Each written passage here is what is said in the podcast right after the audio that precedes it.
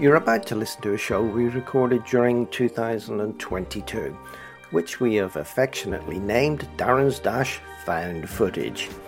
This episode was recorded on the hottest day of last summer. I know, distant memories now. There were, as you'll discover, all sorts of heat related technical problems. Once we finished the recording, I put the tapes on ice to stop any further deterioration. And that's where they stayed, lost in my freezer, until I stumbled across them while looking for some frozen peas. The good news is, because so much time has elapsed, all the films we reviewed are available on various streaming platforms, so you don't even have to leave the house to binge watch them. Oh, and if you're interested, I found the peas as well. As you listen to this show, think back to those lazy, hazy days of summer. And now, over to Jeff, who, unfortunately survived the freezing process. Welcome to the latest edition of At the Flicks, your one stop shop for movie news, interviews, and reviews. Welcome to Darren's Dash, the off the beaten track review show, where I check out and report back on the films you may have missed. Today's Dash includes Men, Wolf Walkers, and Everything Everywhere All at Once. Before handing over to Darren, let's give a warm welcome to the new person in the Dash team. Hello, Emma. Hi, guys. Thanks for having me on. And now over to Darren. Okay, so as usual, we've got four films that I've watched over the previous few months. The first one I'm going to start with is Men. You're tormented. It feels more like. Haunted. Yeah. Something happened my husband went upstairs to our balcony and let himself go. You must wonder why you drove him to it. Why, I didn't drive him to it. I thought it'd be true. But if you had given him the chance to apologize, he'd still be alive. What?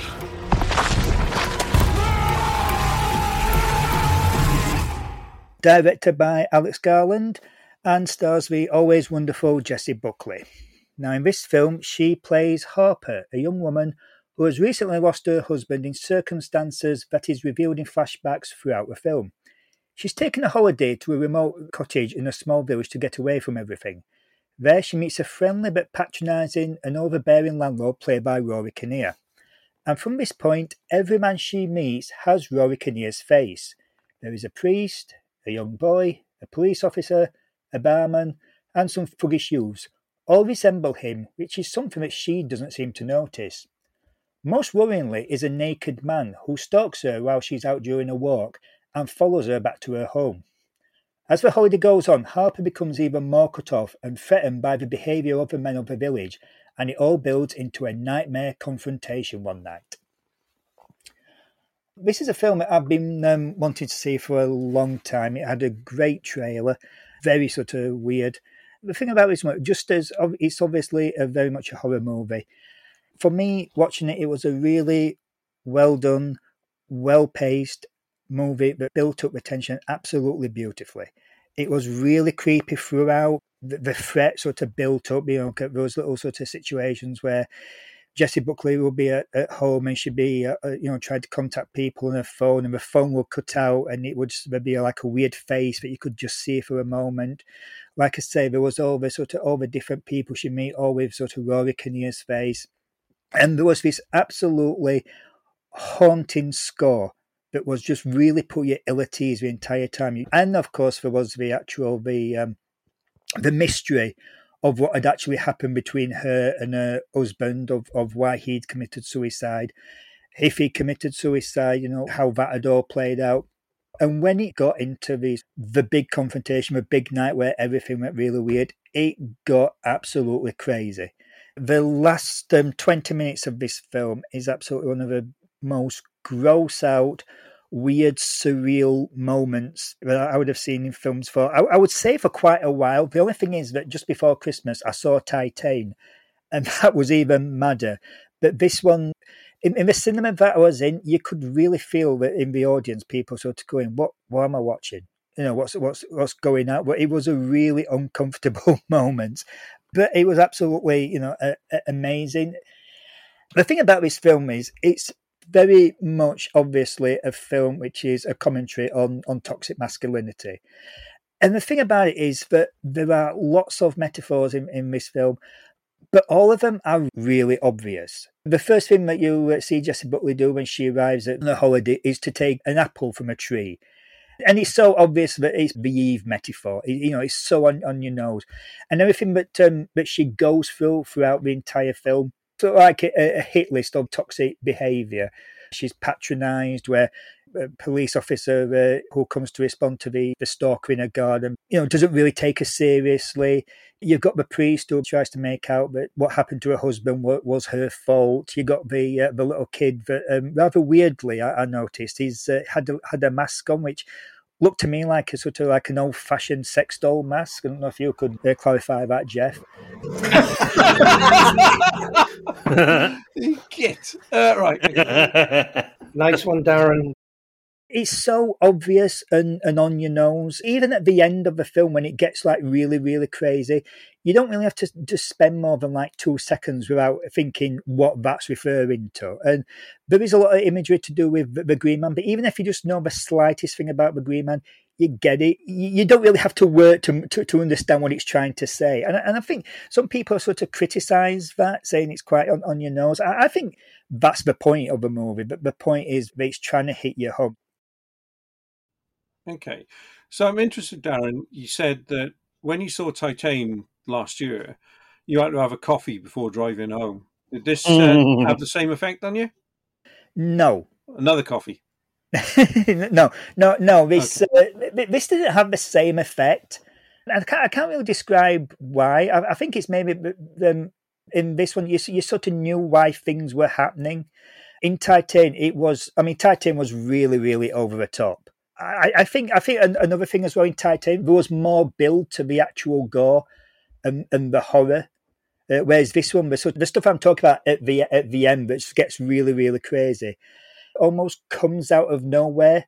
Whereas the stuff in Titane, it was like a long, long build on this particular thing that was happening. It, it, I, don't, I don't want to say too much on either because I, I think both films are they they work Okay. if you're basically sort of shot by those things. But I, it didn't have the same left me with uh, an uneasy effect as Titane did. Okay, that, that's fair enough. Emma, have you seen the film Men? I have indeed.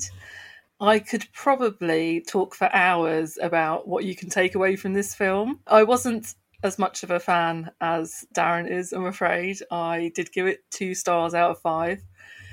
I think mainly because I've Alex Garland did uh, an interview where he said the viewer can take away from it whatever they they want to, like whatever they see, that's what it is, which I feel is a little bit of a cop out. Um, I certainly have a lot of thoughts about it. They mainly don't agree with everyone I've I've been listening to, but as he said, that's uh, that's the idea. But actually, like one of the interesting things is I haven't heard a lot of women talking about this film. Every podcast I have like come across, every review um, that's just come across my timeline has been from men specifically. So it's it's very interesting to see the different takes on that. I mean, you can rest assured that neither Neil or Graham would have seen this, and I doubt, based Guilty. on the comments, comments that both Darren and you have said, they would ever watch this. No, indeed. Nope. Uh, thought not. Nope. Uh, I haven't seen it, but it's A24, isn't it, really? And uh, I've got an allergic reaction to them. Although I would say on A24, I have moderated my opinion. I've seen You X. have? X was excellent. That is the best thing they've done. Phil, you've seen it. Yeah, uh, I really liked it actually. I've got a couple of odd sort of stories about it. So, so one, you would hate it, Jeff. It's A twenty four, and that that bit that Darren talks about. There's a bit about twenty minutes before the end. It's the make or break bit. You're either going to piss yourself laughing, or you're going to think that's quite gross and gory and cool. My experience of the film was really surreal because I went to the cinema. I think it was the first or second week it was out. It was in the smallest screen in my local cinema. There's eight rows of about eight seats. So literally about five minutes before the film started, I booked directly in the middle to try and avoid. So there was some groups of people at the back, and I sat directly in the middle, and nobody else was uh, sat in that row when I booked that seat. And I went in, and literally as the film credits, you know, the BBFC certificate came up, three women about my age walked in, and where did they sit? Right next to me. And I felt really uncomfortable watching the entire film with its subject matter, with three women of my age right next to me, judging you. Yeah, judging me, but also the bits with the stalker and stuff as he kind of appeared in the garden. In the garden, that they were laughing, and I was feeling really uncomfortable. and then the make or break moment, the twenty minutes before the end make or break moment, they were in hysterics absolute hysterics. Like, and I just was like, okay, I don't, I don't know what to do now. I just kind of like stayed away. And then when the credits rolled, thought I'll just sit here for a while and see if they move. And they didn't move. They just started talking. And I was like, okay, I will shuffle past them gingerly and sort of move past. So in terms of what Emma said, I'm really interested in terms of like I I am interested in that female perspective because everyone who does talk about this film is men, and whether I like it or not is perhaps by the by because it's written and directed by a man about men being toxic. So, but I really liked it for the record. Going back to you, Emma, can you relate to why these women were laughing? Uh, yes. I mean, I wasn't in hysterics, but you know, the interesting thing that I've found is that everyone's talking about, oh, it's about grief and it's about her guilt. Now, I can see how that is there. To me, it's more about relief and freedom. So obviously, like her husband, from what we see, I assume sort of psychological abuse that's that's going on uh, in their relationship. That's what I took yeah. away from that. And then, obviously, he dies. However, that happened for whatever reason, whether it was himself or an accident. And honestly, like from that point, it does feel like she's like, I've got to take my life back now. I think my router's overheating. It's got a red light on the front. Hang on one second. Okay, you boosting the Wi-Fi? Uh, no, I'm sacrificing the fan to the router. Um, so see, you'll see me. right. You'll see me sweating any minute now. Melting. oh dear. Right. right. Um, join okay, the well, join the rest of us obviously it does feel like she's trying to regain her life and particularly the the scene you see in the trailer which is her standing at the end of the tunnel. And obviously we talk about the light at the end of the tunnel being sort of hope in some cases and she can see that hope but then that is all interrupted by her trauma which is the naked man who stalks her coming towards her and chasing her away. So it really feels like it's it's about the beginning of her journey to to overcome everything to me. Well, I might give this a watch, even though I, as I said, I'm allergic to A24 generally. But uh, yeah, I might give that a go. I honestly predict, Jeff, you think it's really interesting right up until the, that moment. You will. Okay. You think it's really interesting, and then that will happen, and you'll be like, "This is the worst film ever. A24 rubbish." Yeah.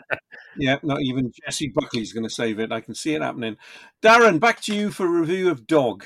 I've been busting my ass to get my mind and my body back into a good place. I need to get back in the game, sir. You want to get back in the game? Prove it. Sergeant Rodriguez was a legend. Family funeral Sunday outside of Nogales. They want his dog at the funeral. You do this, and you're back in the game. She won't work with anyone. One minute she's good, the next minute she's sending three guys to the ER. What's up, dog? And you're gonna go on a little road trip. Easy. What are y'all so scared of? Smell it out, big time. Is your deal, man? Maybe just take the crazy down one notch. Hey! No, no, no, no! No! You're just a demon.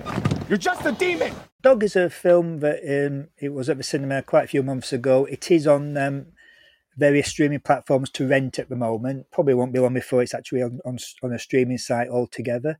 Stars Channing Tatum, who is uh, an army ranger, is struggling with uh, PSTD, um, is unable to get back into active service, and um, one day he finds out that one of his uh, comrades, who he served with uh, overseas, has died in an accident, and he's tasked by one of his uh, bosses with uh, travelling across country to bring his friend's military dog Lulu to attend the funeral.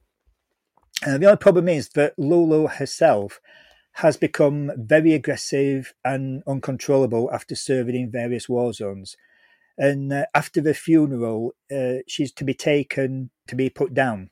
Naturally, the road trip is full of adventures with various mishaps and some really colourful characters met along the way. I want to explain why I actually picked this uh, this film because yeah, um, it, yes, please. Yeah, well, it's, it's, it's been a couple. It's been a couple months. It's a fairly sort of you know light-hearted comedy, and there's been a lot more interesting films, a lot better films out there. And the, the thing I really that I really picked about this film is it was one of the uh, the few films that I've that I've seen lately, which I found a really warm-hearted, funny, easy film to watch. And the thing about this film is there is absolutely nothing in this film which is uh, original at all. It's like somebody took a, a bullet point um, how to make a film from uh, Hallmark movies, putting a, a Hollywood star in it, and, and just said, right, you know, just, just right, no surprises. It was all the cliches. It was a guy who's uh, having trouble teams up with somebody else who's in, in uh, having uh, trouble. Neither of them get on, but along the way, they learn to coexist and they bring something out in each other. You know how this is going to end. You know, there's absolutely no surprises. And I was absolutely fine with this because for, it's it absolutely worked. For, for me, at least, it was absolutely warm-hearted. I really got into these uh, in, into the, uh, the relationship with these two characters. There is something uh, I'm I'm not particularly a, a, massive dog person. You know, some of them quite scare me. I, I you know, I'm, I'm not the most comfortable thing about them, but there is something about sort of like you know a a, a dog in peril, trying to bring it out of its uh, shell, how how to heal it as such. And I just found this film just absolutely, you know, warm-hearted and, and, and wonderful, and, and it was funny in places. I mean, but the scene, the scene where Channing Tatum, where, where he tries to get a a top um, hotel room by pretending to be uh, pretending to be blind and that that Lulu's his um, his guide dog, and obviously it all goes wrong. And and I actually thought it was really funny. And there's a moment in there that I probably shouldn't have laughed at. If I said why, it would probably be considered like non PC, and maybe you weren't supposed to laugh at. But, but there was a moment that I actually did find really funny. I'd like more people to, to see this and just you know just something a nice movie. I, I really enjoyed it. Good. Okay. Says Jeff, the nice and non-cynical person on the team. Yeah. I'm I'm not an animal person, as you know, unless it's on my plate. Uh, and the fact the fact that Thanks, both Jeff. of my children have now bought dogs is just fantastic. But right, we'll we'll come back to that shortly. Phil, you must have seen this one. I watched this at the cinema. Of course, I went and saw it at the cinema, even though I don't like dogs. I'm really not a dog person in the slightest. I remember putting in my review if you're a dog person or you like Channing Tatum topless, absolutely top film. Go and watch it. You don't need to hear any reviews. Just drop everything, go and watch it right now. But yeah, I agree with Darren. I thought it was really heartwarming. There's nothing that's not predictable. It's kind of like midnight run with a man and his dog who've both got PTSD and that scene that uh, Darren mentioned reminded me of like a, a Richard Pryor, Gene Wilder 80s comedy where he's sort of pretending to be a blind man. It is that sort of film that it kind of manages to dodge all kind of real cynicism, eh, Jeff? well, um, yeah, you know. Good grief. Surely not. Neil, I know you haven't seen it. Graham, have you seen it? Just too much good stuff to watch. Emma? Uh, Sorry, you have to bear with me. I am getting about three quarters of what you guys are saying, which is, yeah, I have seen Dog, you know me. There's a, now a red flashing light on my router, which is really delightful. oh dear. It's probably I'm... overheated. Oh dear. Um, yeah, I have to agree with you guys. It is. It's just a very nice, pleasant film. It seems to portray all the PTSD and uh, issues like that really well. You throw a, a dog in traumatizing circumstances, and I'm always going to cry. So, you know, gets my vote. What about your mate Hannah? She must have loved it. um, I'm going to say she thought it was fairly average. Um, I did message her just before we started recording, and I said, "Oh, we're talking about these films." She's like, "Oh, I've seen two of them," and I went, "No, no, we went to three of them together."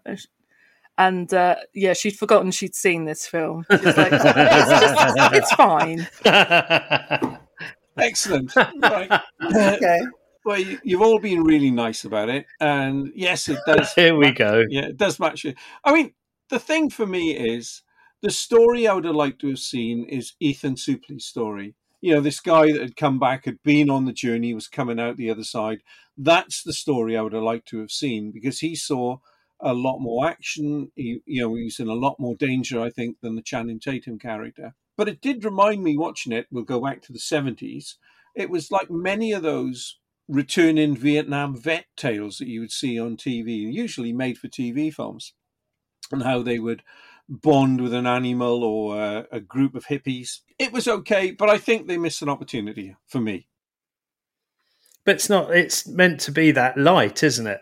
It's like if you got you got somebody with charisma like Channing Tatum or Tom Hanks or Jim Belushi, um, and put a dog with them and make a film. Yeah. It's, it's not born on the 4th of July, let's put it that way.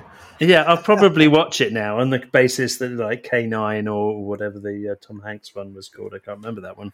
Turner and Um, ah, yes, uh, I might actually watch this one.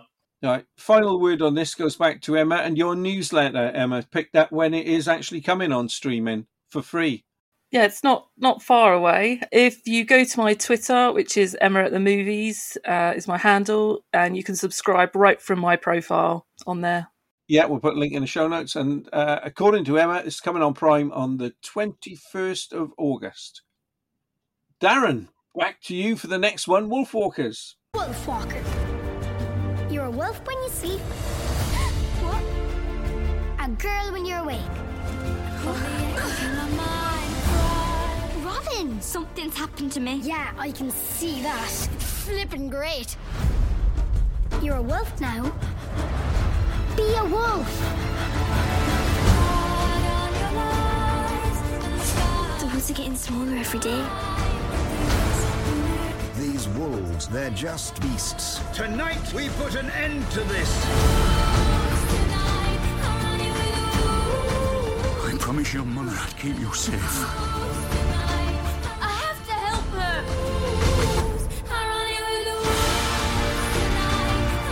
Okay, so Wolfwalkers is a film that you can currently find on um, Apple TV, which I've been um, using while I've been uh, watching the uh, excellent TV series For All Mankind, which I uh, spoke about in my last dash. So, Wolfwalkers was a little film that I, I decided to put on and make use of the subscription, and I am so absolutely delighted that I did. This is an Irish folktale style, style story directed by Tomm Moore and Ross Stewart. It's an animated film and it's about a young girl in uh, 1650. Uh, her father is a wolf hunter and he's been hired by a vicious um, lord to drive the wolves out of a forest um, close by to his uh, kingdom because he wants to basically expand his uh, territory. The young girl, Robin, who wants to follow in her father's footsteps and prove herself, sneaks off into woods uh, one night, um, trying to make a name so by hunting some wolves. And due to a series of events, she ends up befriending a young girl called Mebh, who she forms a bond with. And it turns out that she's actually a, a wolf walker, which is a magical uh, being where she's someone who, when she goes to sleep, her spirit um, goes into the uh, body of a wolf.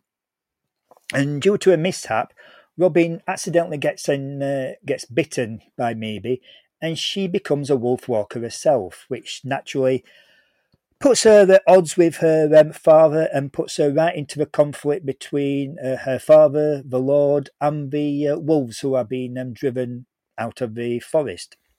I just got to say that this film is absolutely beautiful. The animation is amazing. It's it's a real throwback of the the animation style has this very folksy style to it. Darren, Hello? sorry, sorry to hold. Yeah, Emma, you, you just put your hand up for something to say there. Don't worry, I am still here. Now my laptop is overheating. Welcome to global warming. Ugh. Um, are you going to be all right to continue, Emma? Let's just go with it. Let's see what happens. okay, that's fine. right, Darren, I'm sorry to stop you mid-flow there. Back to you, mate. Emma's on fire. Yeah. Okay. The animation is absolutely beautiful. It's got this very quaint, old fashioned folk type theme to it that you sort of I, seem to remember you, you got in films and, and TV shows when I was a really little kid. It's very, really simply drawn but absolutely full of life. I mean, you, you, you, this is one of those films that if you were watching this film as a foreign language and you had no subtitles, you just watch it and just because the uh, the film is so absolutely mesmerizing to watch. I mean, the, the wolves in it are just sort of so full of life, so vibrant, so lovely. And the images that you get, there's certain scenes where you have somebody somebody walking, and there's a, uh, a background which is almost like a um, almost done like a portrait, which is absolutely sort of so full of depth. It's like a comic strip. You're just waiting for, for the next scene. And there's some really subtle differences. So, for example, the, you know, the, because you've got the themes of the, the city versus the environment. So, you know, the, the forests are full of sort of like, you know, these soft shapes, and whereas the buildings are quite sort of harsh and straight and, and rigid. There's some re- really subtle stuff in there. But more than that, what, what really spends it over is the characters are absolutely full of warmth and you really get into the characters and, and their bonds. I mean, the relationship you have with Robin and her father, who she absolutely dotes on, and then maybe who becomes this, it's like sister to her. And the fact that she, you know, she comes from a family that hunts wolves and maybe is a, a wolf herself, and the fact that they sort of get together, you, have got these like wonderful themes of, of acceptance and, and people coming. It sounds corny, but basically, sort of you know, people coming together and like accepting other people's cultures. Um, you've got stories of, of rebellion and her having to basically stand up to authority and, and meet her own, own path in life. You've even got the totalitarian thing on you know, because the, the, the, Lord is obviously very much like an oppressive figure. You know, you could you could see this as being like an analogy of the English. Uh, you know, when they went into Ireland, it's kind of like what what Pixar used to be or Disney used to be. You know, you've got these like you know wonderful sort of themes going on. But there's there's one scene that I absolutely found amazing, and there's this song sequence. This this isn't a musical, but there's like one you know song in the film where Robin and, and maybe are basically are, are wolves and we're running through the, the, the, forest together and, and Robin's basically learning to love basically, you know, being being one with nature everything. And so this is song and the song has this line about you, you know, you're you're running with the wolves tonight. And as as this song was going, I, I had goosebumps because it's just an amazing, beautiful song. And and just this film was an absolute de- delight. I, I would urge anyone who's got I mean, it's, it's a film that adults I think will, will find a lot of joy in, but anyone who's got kids, you know, show them this film because I, I think it's absolutely heartwarming. And and I know that nowadays, you know, so much animation is all like the 3D stuff and you know, you know, your Disney stuff like you know, Encanto and films like that, which are absolutely wonderful. Turning Red, but you know, these are great movies. But there was something so refreshing and simplistic about this film, and sort of like you know, this this sort of subtly drawn animation that was just so, so full of, of life absolutely beautiful. And and I, I really you know if you've got kids show them this movie because I, I thought it was absolutely wonderful. Excellent. Well let's go over to animation expert neil for his view Again, I mean the the animation is fabulous, isn't it? Plenty of metaphor and allegory. Um, the Lord is um, Cromwell, the Protector, um, who went into Ireland in 19, uh, 1649 to 1650. 19 what? Sorry, was that? 16, 19, what was that? 1649 okay. to 1650. Okay. As I corrected myself. Yeah, I mean, historically, uh, you just need to read up a little bit about it. It's it's um he's he was a complete bastard, and there's even a bit where he he stands by the window with all the crowds outside um, rioting um, and complaining, um, and he closes his eyes and prays and says, "What do I do, Lord?" And then gives himself the answer, um, "Yeah, I need to tame these heathens in this land and and bring it under rule." Uh, really, is that how you were? Uh, I mean, he was a divisive cr- fi- figure, uh, Cromwell, and probably Graham will probably be a bit more um, um, a bit more aggressive well, you, on that point. I would have thought, but it is. Graham uh, knew him. I don't even think Graham's that. I mean, we've had plenty of um, uh, films of these type: Brave, Princess Mononoke, Avatar, even Avatar. I mean, How to Train Your Dragon, Pocahontas. As I say, the music was well put into the film. The worked well with the film, as Darren has already said. Uh, I thought it was aimed at a younger audience until Cromwell you you see more of Cromwell and you start thinking, well, hang on a minute, uh, this is a bit more. There's a bit more depth here. It's not quite Princess Mononoke, I don't think, but it's still really very good. I thoroughly enjoyed it. Yeah, brilliant. Okay, Phil. I thought it was stunning. Um, I loved it. Uh, I watched it with my young kids as well, and they really loved it. Uh, the song Darren mentions is um, actually called "Running with the Wolves" by a group called Aurora and that scene he mentioned is yeah just an, an absolute standout. You could pretty much take a freeze frame of any point during the film and hang it on your wall as art. Yeah, it's just a brilliant, brilliant film, and almost worth you know an Apple month subscription just to go and watch it. Emma, if you're still there, not burnt the house down. Have you seen it? Uh, so I absolutely loved Wolfwalkers. I got to see it at the London Film Festival, and I just I adored everything about it. Really, the music, even though I like I don't like the traditional sort of illustrations. I absolutely adored this. I just love how it brought all the wildness of the characters to life. Yeah, I recommend everyone. But anyone who asks me, I make them watch this film. Okay, thanks, Emma. Graham. Well, I'm just, the Irishness in you. I'm just going to repeat what everybody else said.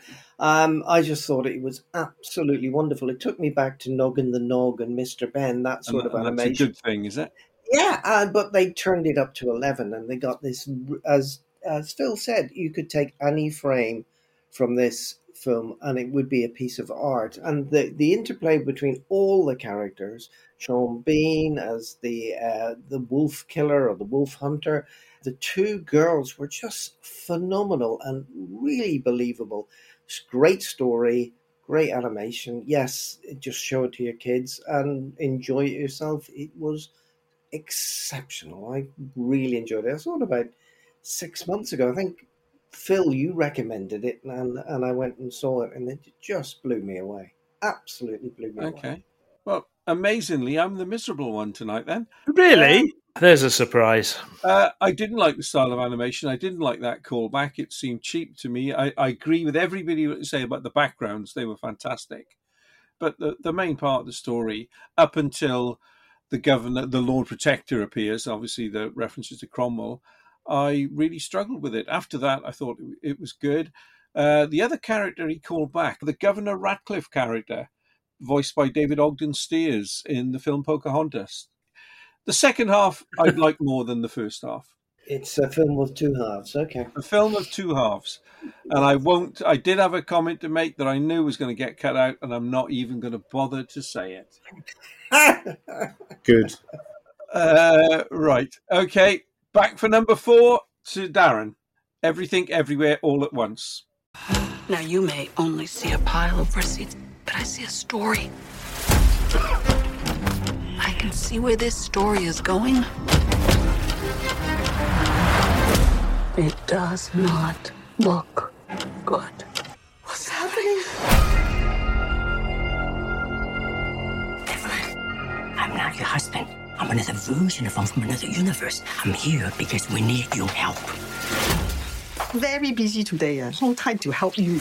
I'm going to describe this story as best I can because it's quite a complex one. Good luck. But I'll give it a go. Michelle Yeoh is, along with her husband, the co owner of a struggling laundrette. She's having problems with her husband, problems with her father, and problems with her daughter, who's recently come out of as gay, which is something that she's having a bit of trouble uh, dealing with. And she, oh, to top it all off, she is feeling really unfulfilled in life. During an audit with the IRS, which is going very badly, she's contacted through her husband's body by another uh, version of her husband from another alternative reality. And she's told that there is actually a multiverse made up of multiple realities where every time someone makes a choice, a new universe is created. And she's been recruited because an alternative version of her daughter is threatening to destroy this multiverse. And only uh, Michelle Yeoh can stop her. And so she learns the ability to experience in a split second the lives of her counterparts in other universes, to see the lives that she could have had, and learn those skills to uh, to use herself. So, for example, in another universe, she was a, a martial arts expert. So she gains by tapping into that person's life, she gains for a brief time those martial arts abilities. In another universe, she's a, a top chef. In another universe, she's a, a, top singer. So by sort of tapping into those, she's able to gain the sort of the things, the skills that they have, and she uses those to try and bring down her daughter. But you understand that? Trust me, the film is even more more complicated and complex than that. However, I actually sort of found it quite accessible. Now, if you uh, were listening to this, um, well, to, to our show at the start of this year, where we gave our um, top five most anticipated movies, this was one of the ones that I chose. And I'm not sure that many people were aware of it um, way back then, um, but I saw a trailer for it and I was absolutely intrigued by it. I'm, I'm a fan of Michelle Yeoh. The fact that she was going back and doing some martial arts in, in the trailer, like, you know, totally sort of had me, you know, on board. And so I've been really waiting for it for this movie to come out. And I've got to say, I was not disappointed in the slightest. I thought this film was absolutely wonderful. It exceeded everything I wanted about it. Out there, if there is such a thing as a multiverse, there's a multiverse pers- version of me that sat in front of a um, computer doing a podcast where they, when that person manages to actually give this wonderful review of everything that that film meant to me. And I wish I was in my ultimate reality because there's no way I can sum up how much I love this film. There was, it's just way too big for me to do that. I will give it a go though. Um, for a start, the action was incredible. I thought it was absolutely, you know, full of anarchy. There was, um, you know, some of the martial arts was absolutely crazy and entertaining, and some of the wildest scenes I have seen in a long time. It was so colourful in places. I mean, the the, uh, the, the various version of the of her daughter. You know, one minute that she was sort of like a, a she she was like a Mexican pro wrestler uh, another person she at times she, she was like this goth that you know this like martial arts goth all these different things it was just so crazy and, and wild to watch and there were just scenes that were sort of really weird and bizarre but the thing I liked about it everything had a reason for it there's a scene where they're sort of in front of a what looked like a, a Grand Canyon type scene and the and uh, the, the mother and the daughter basically turn into rocks and they're just you know they're just acting as rocks. Uh, there's another scene which is a, a reality where uh, human evolution came about, um, where all humans have hot dogs for fingers. And these sound, they like they've sort of like really flippant, silly things to do, but the film makes use of those scenarios and, and makes them actually mean something. I mean, for example, there's the, the actual in the universe where she's a um, where everyone has hot dogs for hands. It turns out that she's in a relationship with the the IRS uh, auditor, which is played by uh, Jamie Lee Curtis. So you've got Jamie Lee Curtis who comes across at start as if she's just this like um this com- comedic um, stern IRS character, but they managed to sort of make that character mean something by showing that in a different reality they were lovers. There's just so much going on in this film, and the best I can I can sum it up with is is this was a film about life. It was about all those times when you sort of when you think of what your life could have been if you made various different choices. So you know, so in this film, you, you see the choices that led her in other realities to become a massive success of herself. But the kicker is that in some of those other realities, her and her husband longed for an existence which was more simpler, which is the one that she's living in, in our reality. It's just little things like that. Um, things like, for example, you know, the, the whole scene in the um, uh, with the, the rock sequence is kind of like a the metaphor for having to get away from it all and take a holiday and just take a break from things and sort of relax and take in scenery. Everything in there had some sort of meaning to it and you know, as the film goes on, you get the, the thing about her learning empathy, her learning to you know find the good in life. There's so many different things, and I can't wait to watch this film again and get it on Blu-ray because I, I want to to listen to as many commentaries on this film as I can. And, and, and I, I will admit there is times when you, you do get overloaded with, with so much information. I mean, there's, there's, a lot of stuff I'm sure that I've missed or, or have forgotten because there's so much happening. I mean, but, but um, there was a whole scene to do with a bagel, but the whole uh, you know universe ending situation was down to a giant bagel. And I'm sure if I watch it again, I'll be able to sort of make more sense of that. But looking back, I can't even remember what what the sense of that was.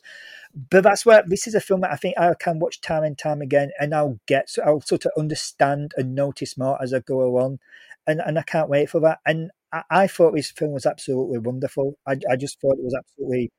It was wild, crazy, but there was so much going on. I just absolutely loved it, and it's it, it will. I'm even though we're just over halfway. I'm sure that when I come to write my favorite films of the year, this is going to be right at the top. It's, it's probably not going to be number one because I think uh, Top Gun Maverick is, is probably my favorite over this one. But if another film beats this one into the second uh, spot, it must be something. It'll be something that's really special because I absolutely loved this movie. Well, I would say of the films that we've reviewed tonight, it is why it is the best one that I saw, but I'll come to that in a moment. Um, Emma, what are your thoughts on this one? Uh, so this is a, another great pick from uh, from Darren. I adore this film as well. It's just mental. I mean, just madness all the way through. I love it, and I think it gave me a weirdly positive outlook when I left because just thinking about the fact that even if you're no good at something in in this universe, think you can't do anything, actually that might mean you're perfect to uh, save the world one day, which I quite like the thought of. Apart from that, I think the the way it deals with the mother daughter relationship, the daughter is completely broken in this universe as she was broken in the other one but it, it shows how um, her mother is is trying to understand her, and I just really like the way that develops throughout the film. I think that's a know, really positive family message coming through in that about the generational issues that that go on in families. And um, you know, I like to lower the tone as well. Like literally, I put three points down about this film and the third one it just says butt plugs. yeah. I was going to gloss over that bit. Um, you and I wasn't going to go there. Thank you. Graham. Yeah, I, I really, really enjoyed this. I, I didn't know what it was, so I didn't I hadn't watched the trailer or anything before, so I went into it blind. And I was absolutely entranced by it. I thought it was great. I thought the the family dynamic was incredible. I loved the actor who was her husband when he changed into the um, kung fu expert and beat up all these security people with a handbag. It was just insane. Uh, and as it went along, it explored how the mother felt about the daughter quite a bit. And one time she sees her as a monster, the other time she sees her as a, like a solid rock-like companion in a in a, a, deeply meaningful relationship. If I had anything negative to say about it, I find it just a little bit too long. It could have done with a bit more um, editing, but apart from that, what an amazing evening's entertainment this was. I really, really enjoyed it can can I just jump in a second, Graham? Um, you mentioned the um, her, her, the actor who played her husband. Do you know who he was as a child actor? He was Short Round from uh, Indiana Jones and the Temple of Doom. no. And he's uh, Data in the Goonies. Is he? Yeah, yeah. Oh, yeah, of course. Okay, I, I thought he was. Uh, I well, right. I got that completely wrong because I thought he was just an unknown Asian actor and and and really stepped up for this. I think he walked away from um, from movies. I believe. I don't think he's done a lot as a as an adult. But uh, yeah, I think yeah. you're right. I think he yeah. I think he stepped away for a long time. Yeah.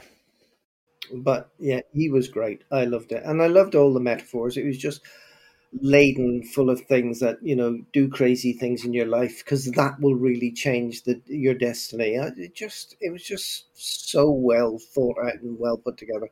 And Michelle Yeoh was just brilliant as ever. Yeah, you haven't seen it, have you, Neil? No, not yet. I will do. That's on your list, is that Yep. See, take lesson from what Graham just said. Do some crazy things in your life. Um, Phil. I, I befriended you.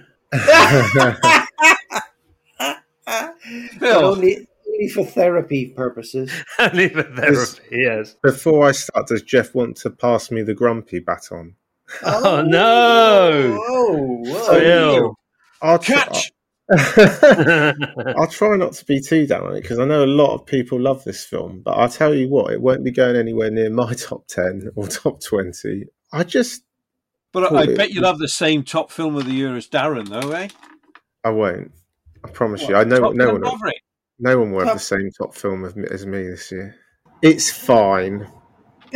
That's the best I can do. So, so my positive sort of thing is it's really original, and we should be like championing championing really original films. Okay, and it kind of reminded me a bit to a degree of like a Lord and Miller film, like Mitchells versus the Machines, or you know, where there's loads of originality, lots of different ideas, loads of jokes thrown at the wall, etc., etc. But uh, I mean, there were there, there were two there were two things for me that just really ruined it. So one, the relationship that Emma just described is really profound and well done, I found was really like bash me over the head with a hammer. Um, you know, this moral hammer that was like, okay, I understand what you're doing, and this just hits you over the head again. It's like, yeah, I get it, I get it. No, I'm going to do it again, and it's just, oh my god, I get it, I get, I get what you did. Yeah, oh, you're telling me again. Okay, I just, oh, just stop telling me about the moral conundrums of being a mother and all that sort of stuff. And um, I didn't think it was that funny. There's like, there were hundreds and hundreds of jokes, and I was just sat there like, eh, it's all right. Honestly, I really wanted to like it, and I've seen so many people ta say how amazing it is, but it was just okay. And meh. What, sorry, Did, did you have a horse tranquilizer before you watched it? What the hell? maybe. Right. Um, Emma's got her hand up.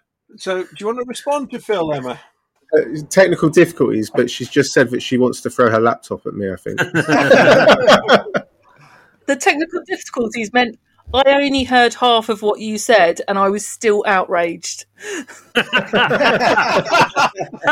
Uh, feel free to read my review; it's all there.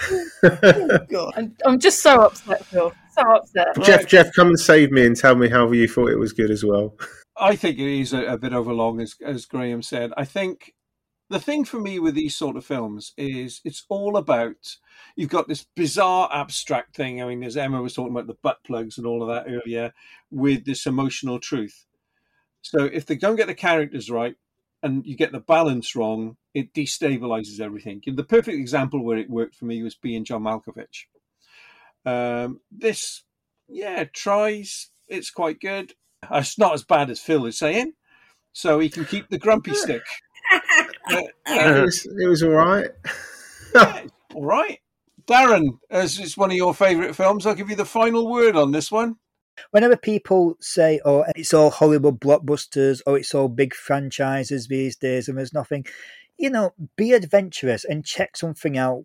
Just try something like this. But it's in in this sort of day when people are always sort of complaining about that there's no originality. This was a film that really tried to do something really different. Everything about life is in this film. Trouble with your with your life, trouble with your family, trying to balance all these different things and, and think about what could have been. You, you know, I, I- just thought there was so much in, in there, you know, the, the good and the bad of life. And yeah, and I, I really would say, you know, give it a try, even if it's not the sort of thing that you normally would go for. Films about life. That reminds me of Thank God It's Friday. Um, right. Anyway, Darren, it's the speedy roundup time. What have you got for us? Okay, so in, in the speedy round, roundup, I basically just like um, describe a few things I've seen. Don't go into massive detail, but just stuff I would really recommend. I've seen quite a few uh, good TV shows lately on um, Paramount Plus. Uh, I took a subscription out because I really wanted to try the new Star Trek, which is called Strange New Worlds, and I was so glad I did because Strange New Worlds has been the Star Trek series that I have been waiting for for so yes. long. Yes. If, you, if, you, put put aside put yes. aside um, really. Below Decks, which is also a film, uh, it's also a TV a Star Trek show that I really really love, but Strange New Worlds, it's it's an updated version of Star Trek that still feels like it's Star Trek. It's not like a big ten episode arc. It's one story, one episode with colourful characters who are likable. None of this discovery where everything has to be really dark and really edgy. It just feels like Star Trek. And each one has episodes which are all about solving a problem, I just think it's excellent. The, the characters are, are great. It's you know, and and pe- people have basically been had down on this because saying it's oh it's too woke because it's, it's, trying to tick all the boxes off. That, that's rubbish. Star Trek was always about include being inclusive and having people from different nationalities and races, and this just take, takes the next logical step we've got one episode to go. I've absolutely loved this TV series. It, it, like I say, it's brought Star Trek back to me from so many disappointing TV shows lately. Uh, I absolutely love it. Can I just double check? You just said then people are complaining because they feel it's too woke. Is that right? I'm four episodes into it and I'm struggling. I can't get into the characters yet at all. But I'm going to persevere. I'm going to do the whole 10. I'm going to do the whole 10 well, Graham what, what, loves what, it. so, so what don't you, like about the characters? Graham's woke. Why? Because we're from different um, I just backgrounds and no, I just I just don't see them working as a team. The the, the essence of Star Trek was always a brighter future where people are working together from different like okay. races, yes, backgrounds, exactly. sexualities, whatever. And, and that's I, what Star Trek is. And if you don't if you think, oh, these lot wouldn't have worked, this is kind of like the brighter future that Star Trek always was. In the original series, I believed in the team, and I, that's why I'm going to stick this out to ten to see if I warm to them more. So I'm going to give it the full the full run on it. So we'll come back and discuss it after seeing the whole ten. Okay. Sorry, Darren. What's what's next? Okay, so um, so because I've been uh, watching Paramount Plus, uh, another TV show that I really enjoyed was The Offer which is a series about the making of The Godfather. And it starts from the uh, the uh, the novel of Mario Puzo, and it's a behind the scenes look at the making of The Godfather, conception, putting all the actors together, you know, the, the problems that they had out, outside of it. It's I really enjoy it as a really really good drama, and if you and I, but I love stuff which is about the making of movies, particularly when it's about old Hollywood and stuff like that and I so I was absolutely fascinated, and I really enjoyed it. It's got a bit of a backlash because it's let's let's just say it is not one hundred percent accurate. There's a lot of artistic license being used about various things. A lot of the stuff that goes on about the uh, the mafia's involvement with the movie um, has been sort of um, again exaggerated or, or, or sort of like tried to put in more of a narrative. But the thing is, I really didn't care because there, there's nothing there that was actually true. And also, it was an entertaining show. I really, really in, enjoyed uh, the, the, offer. It's, it's had mixed reviews, but I, I personally really enjoyed it. Yeah, it's on my list to watch. Okay. Uh, I haven't heard anything about this, and I'm putting it straight on now. That sounds great. Another show that was on um, Paramount Plus is the uh, the loudest voice which is an, another series about the behind the scenes rise of the Fox News. Uh, in particular, the uh, character Roger Ailes, who is played almost unrecognizably by Russell Crowe. This is a, a, really good saga, which is about sort of, um, like I say, Fox News, but also the stuff that was going on behind the scenes, in particular, Roger Ailes' treatment of uh, women. I really liked it. I thought it was absolutely fascinating. The only problem is if you've ever seen the, the, the film Bombshell, a lot of the last few episodes covers pretty much the same ground. The TV show uh, focused on certain things like um, how Fox News used 9 11 to, to raise its own profile, how it had a campaign uh, against Barack Obama. Um, rather curiously, there's there's not really an episode about the uh, the Iraq War, which I found quite um, quite interesting. And also, there's there's also um, not an episode about when um, George Bush Jr. managed to get into the uh, White House. Fox News has um, roll on, on that night. Which if you if you ever watch um, Fahrenheit 9/11 with uh, Michael Moore, you'll, you'll find that there was a lot going on there. Generally speaking, ag- again, I, I really found it fascinating. But if you've seen Bombshell, you're probably sort of going over the some of the same ground. Oh, I've seen both, and they're both brilliant. Uh, voice is incredible. The final uh, TV show that um, uh, I've watched is is actually weirdly on um, Disney Plus, and it's called Pistol, and it's about Steve Jones, who was in the uh, the Sex Pistol, and it's the creation and the uh, very short careers of the Sex Pistols band. I, I really like um, rock music biopics, and this this was uh, I, I really enjoyed this absolutely excellent. It goes through the entire run of the Sex Pistols, how they all were formed, the various fights, the, the clashes with Malcolm McLaren, the actual how they disintegrated in the in the end. But the guy who plays um, Johnny Rotten or John Lydon is going down to a T, at least in his mannerisms and everything. The thing I found most fascinating was when I found out that the final ever gig that the Sex Pistols played in the UK was actually a, a Christmas party for a bunch of children who were the children of um, striking um, firemen. So they put on a special Christmas Day uh, party for them. We brought we brought the kids cake and presents and stuff, and, and performed for, for these little kids. I found that absolutely fascinating. And uh, John Lydon actually said that that is probably the, his most satisfying gig that he ever played with the Sex Pistols was just doing this little uh, this little silly Christmas party for these kids. Yeah, I love that. I love the series. I thought it was brilliant. Bring back memories. I mean, they burned bright for a very, very short amount of time. It's all from Steve Jones' version of uh, events, which I thought was fascinating. Yeah, they were nuts. Yeah, is that where your spiky hair come from, Neil? Yes, that's it. Yes, okay. that'll be it. Yeah, yeah. Uh, but yeah, it was it was an insane amount, insane time, and Jonesy going on about you know how it all worked, how it didn't work, how they broke up, they got together, they did a gig, they broke up, they got together. Malcolm McLaren just evil throughout it, uh, and uh, as a brilliant series, absolutely brilliant. Yeah, I loved it. I thought it was very truthful to the point. Mm. Um, Jones was the only one who could play. Yes, um, yeah, to teach them. To that teach was absolutely outstanding, and they and they actually brought in a, a bloke to play the bass because yeah. obviously Sid Vicious had no idea, was just playing the same note over and over and over again because he didn't have any idea what to do.